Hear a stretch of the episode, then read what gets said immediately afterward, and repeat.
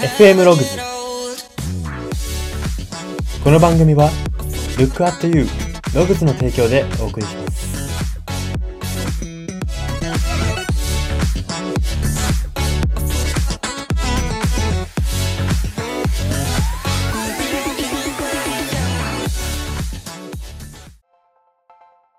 どうも。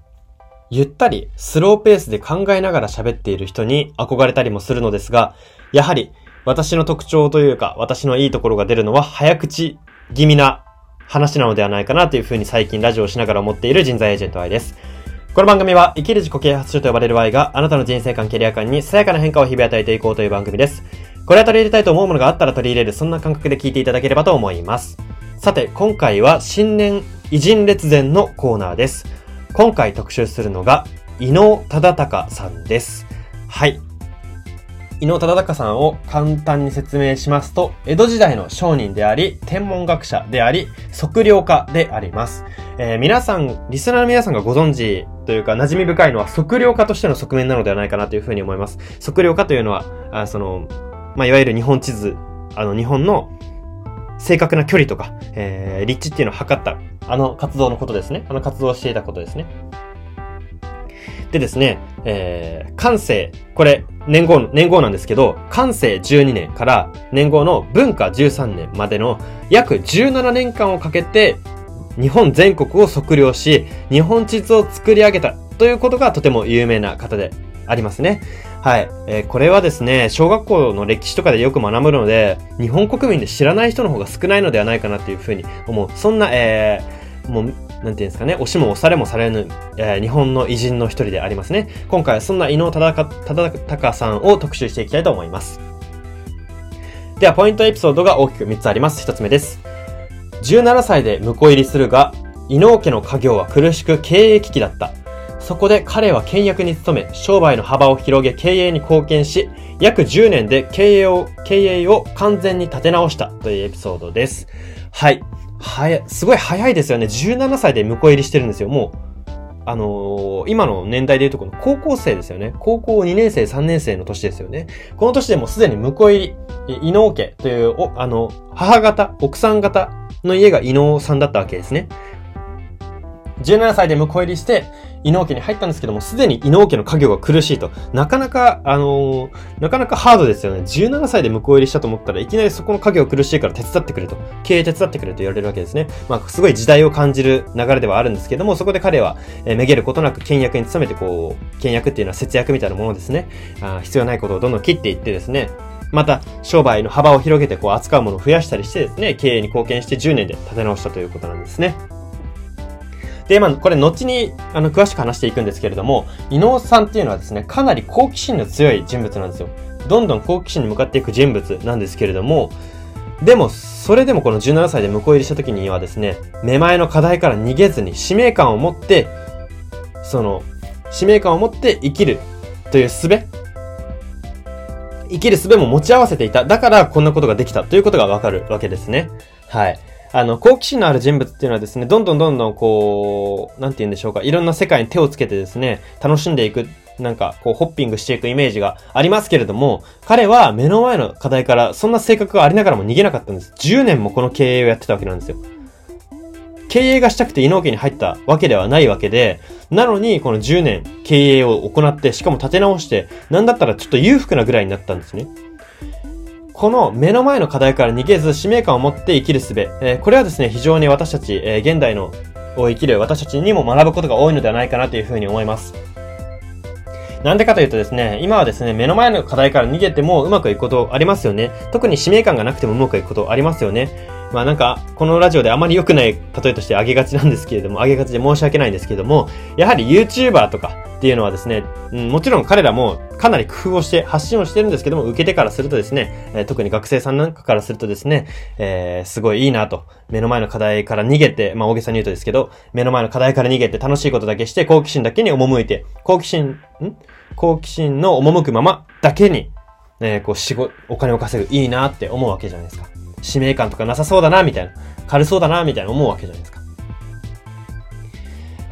まあそうやってですね、目の前の課題から、えー、逃げていい、いいんだなってこう思えたりだとか、まあ逃げていいって実際になったりだとか、まあそういう流れも悪くはないと思います。もちろん、あの、そのストレスで苦しくなる、なっては本末転倒ですからね、人生。ですけれども、この目の前の課題から逃げる使命感を持って生きる術、こういうのはですね、えー、現代の人にも、えー、求められて、えー、求められることなのではないかなと思いますし、現代でこういうことができる人っていうのは、えー、別に価値がないわけではなくて、むしろ価値高いのではないかなというふうに思います。では、ポイントエピソード2つ目です。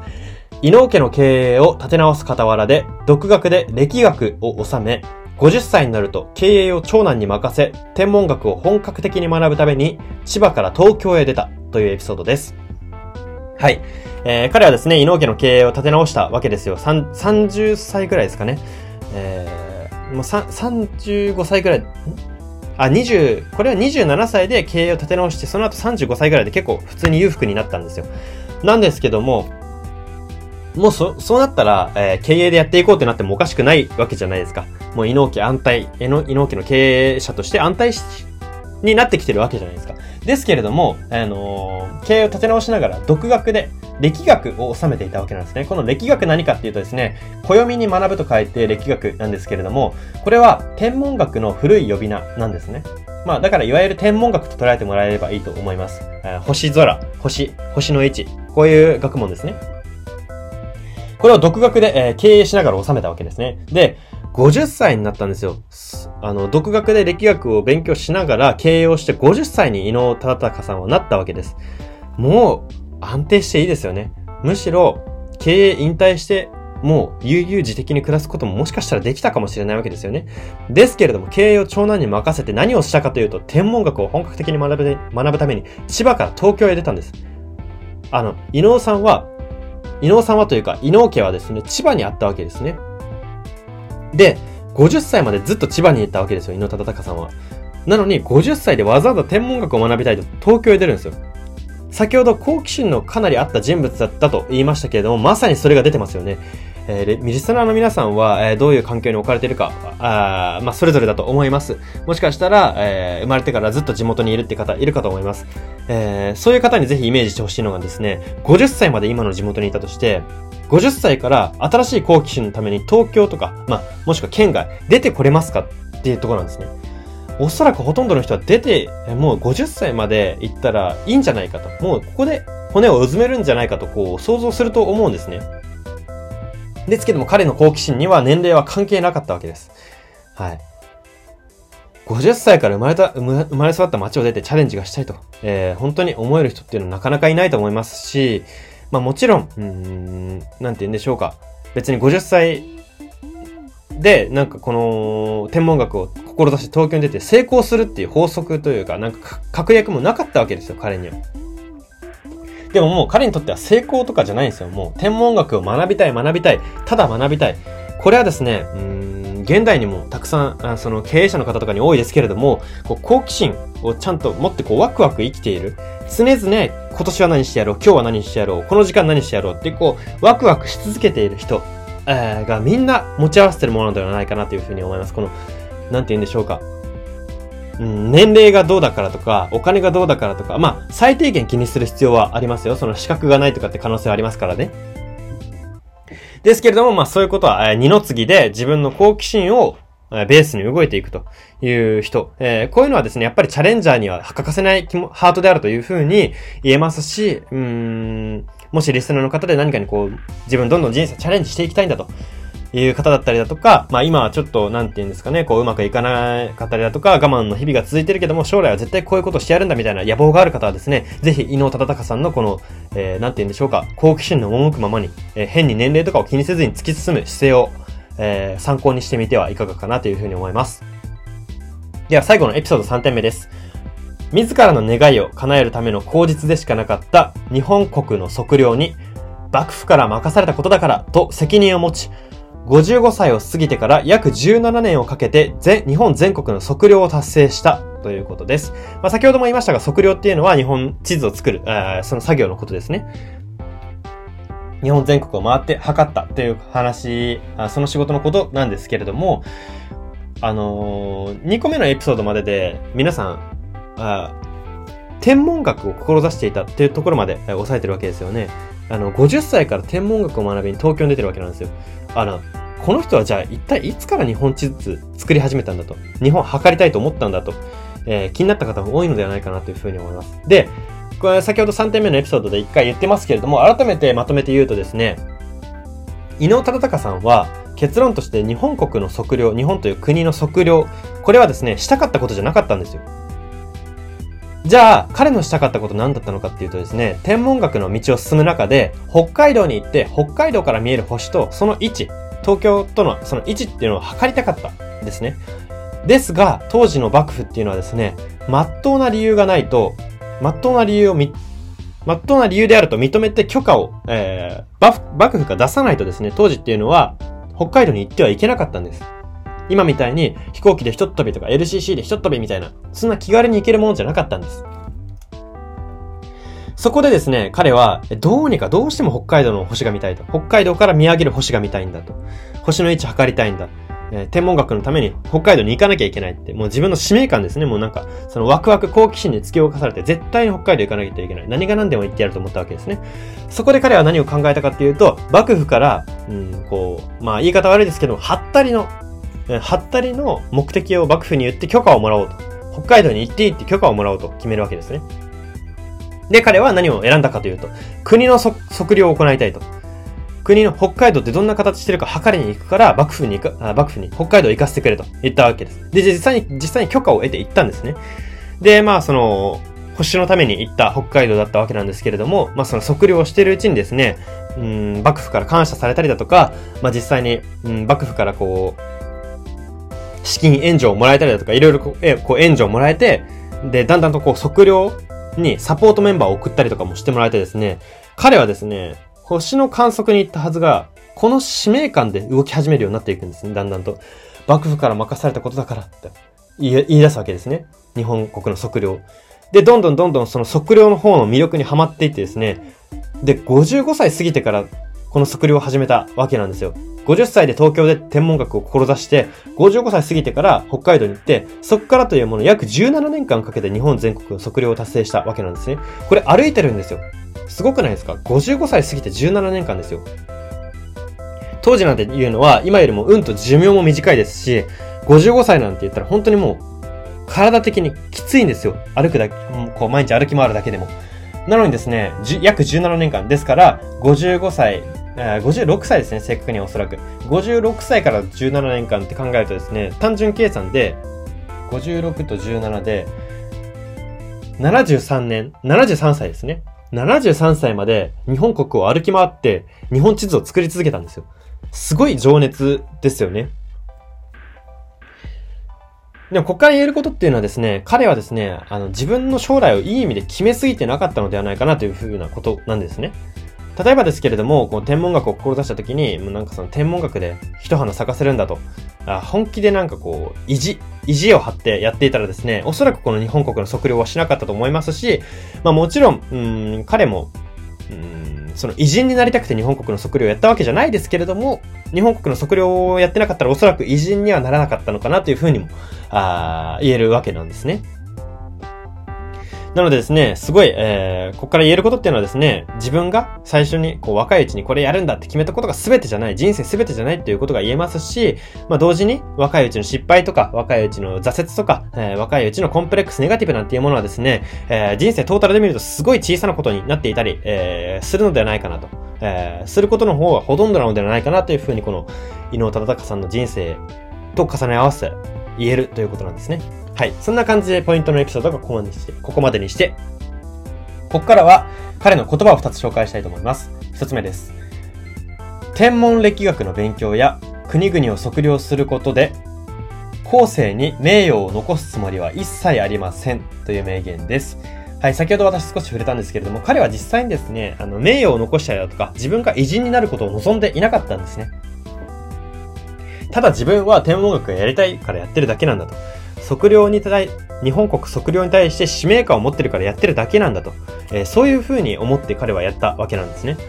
なので、ここからも彼がいかに好奇心に突き動かさ、好奇心に突き動かされてやっていたかと。なんて言うんでしょう。えー、わかりやすく言うならば、自分がこれやったら手っ取り早く美味しい思いできるんじゃないかとか、美味しく尊敬されるんじゃないかとか、そういうことを考えてなかったということなんですね。でも皮肉なことにですね、こう、偉くなりたいみたいな、思ってない人の方が結果的にこうやって結果を残して偉いって言われたり、えー、するっていうなんかこう世の中の説理ってありますよね。それを彼は人生で体現されているなというふうに思いますし、まあ、なんて言うんでしょうか。偉くなりたいとか、えー、お金稼ぎたいとか、えー、みな、皆さんもこう思うことを人生で思ったことあるのではないかなというふうに思いますけれども、やはり、こう、自分の好奇心に突き起こされた方が結果的に自分も幸せと言えますし、うん、なんて言うんでしょう、結局、その、偉くなりたいとかお金稼ぎたいって結局他者との比較論じゃないですか。じゃあ何を基準にお金を稼いだと言えるのかと。で、例えば、1000万稼ぎましたと言ったら、平均よりは稼いでますけれども、じゃあ、富裕層の中で言ったら、全然、あの、言い方悪いですけども、貧民なわけなんですよ。あ貧困層の方に入るわけですよね。結局、その偉くなるとか、お金稼ぐとかっていうのは、それを確認する方法って人と比較でしかないんですよ。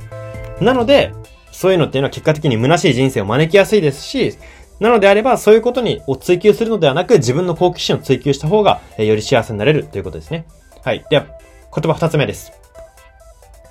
後世の役に立つような、しっかりとした仕事がしたいということです。はい。先ほどの言葉と少しごっちゃになった方はもしかしたらいるかもしれないんですけれども、彼はですね、後世に名誉は残したくないけれども、役には立ちたいと言ってるわけですね。えー、自分が、自分が現世に、その、自分が後世に、後世の人に対して、偉い、偉い、すごい人って言われたいわけではないんだけれども、シンプルに、後世に役立つ仕事がしたいと。別に伊能忠敬っていう名前が残るとかじゃなくて、伊能忠敬が残した仕事とか、うん、学び、これを後世に受け継いでもらったりだとか、後世の人がありがたがってこう、ああ、すごい役立つな、これがあってよかったなってこう思ってくれるような仕事がしたいと言ってるわけですね。すごいですよね、この、なんて言うんでしょうか。自分に対しての承認欲求とかじゃなくて、もう、なんて言うんでしょうね。自分の仕事とか作り出すもの、それに対して、こう、追求していくこの姿勢ですよ。えー、なんて言うんでしょうか、こう、経営を立て直したっていう若き、じ、若き、えー、時のじ、なんて言うんですか、実績もあるわけじゃないですか。で、こう、若いうちに、経営立て直してうまくいったなんて言ったらですね、今の時代だったらもうもしかしたらこうカリスマ経営者なんだなんか言われてですね、えー、メディアでチヤホヤされて、えー、経営の成功の法則は大きく3つですなんていうことを言ってたりしてもおかしくないわけじゃないですか。ですけれども彼はそんなことをしてないわけなんですね。サクッと経営立て直して、サクッと長男に任せて自分の好奇心のままに天文学行って、あのサクッと理由つけて北海道行っちゃって、サクッと日本測量しちゃうみたいな。すごい、このもう後世に役立つために、もう何でもなんか次から次へと、えー、今役立つと思えることをしたい、みたいな。この姿勢っていうのは本当に今のビジネスパーソンも学ぶべきことが多いのではないかなっていうふうに思います。今やはりこの個人の時代なんて言われたりだとか、フリーランスがこう、台頭してたりだとかですね、そういう文化というか、えー、新たな時代の流れもあってですね、えー、こう自分がいかに偉くなるかとか、自分がいかにこう、知名度を集めるかとか、自分がいかにこう、人と比べて素晴らしいと言われる人間であるかとか、そういうことにこだわってしまう人って増えてると思うんですよ。そんな現代にこそこの伊能忠敬さんの、あの、思想というか、姿勢っていうのはですね、えー、響くものがあるというか、大切なことを気づかせてくれる、えー、ものなのではないかなというふうに思います。はい。そんな感じで今回は以上になります。今回は新年一日列伝のコーナーで、伊能忠敬さんを特集しました。FM ログズ今回の放送は以上になります。いかがだったでしょうか？はい。彼のですね、この仕事に、えー、従事する姿勢というか、えー、なんて言うんでしょう、仕事、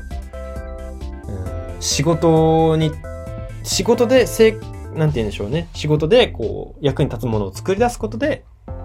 なんか自分も癒されるみたいな。この姿勢っていうのはですね、本当に先ほども言いましたけれども、現代の人間、学ぶことが多いのではないかなというふうに思います。はい。まあ、こんな使命感のある人間がたくさん増えたら、この世の中もより良くなるのではないかなというふうに思ってます。はい。そんな感じで今回は以上になります。ここまでのお相手は、Y でした。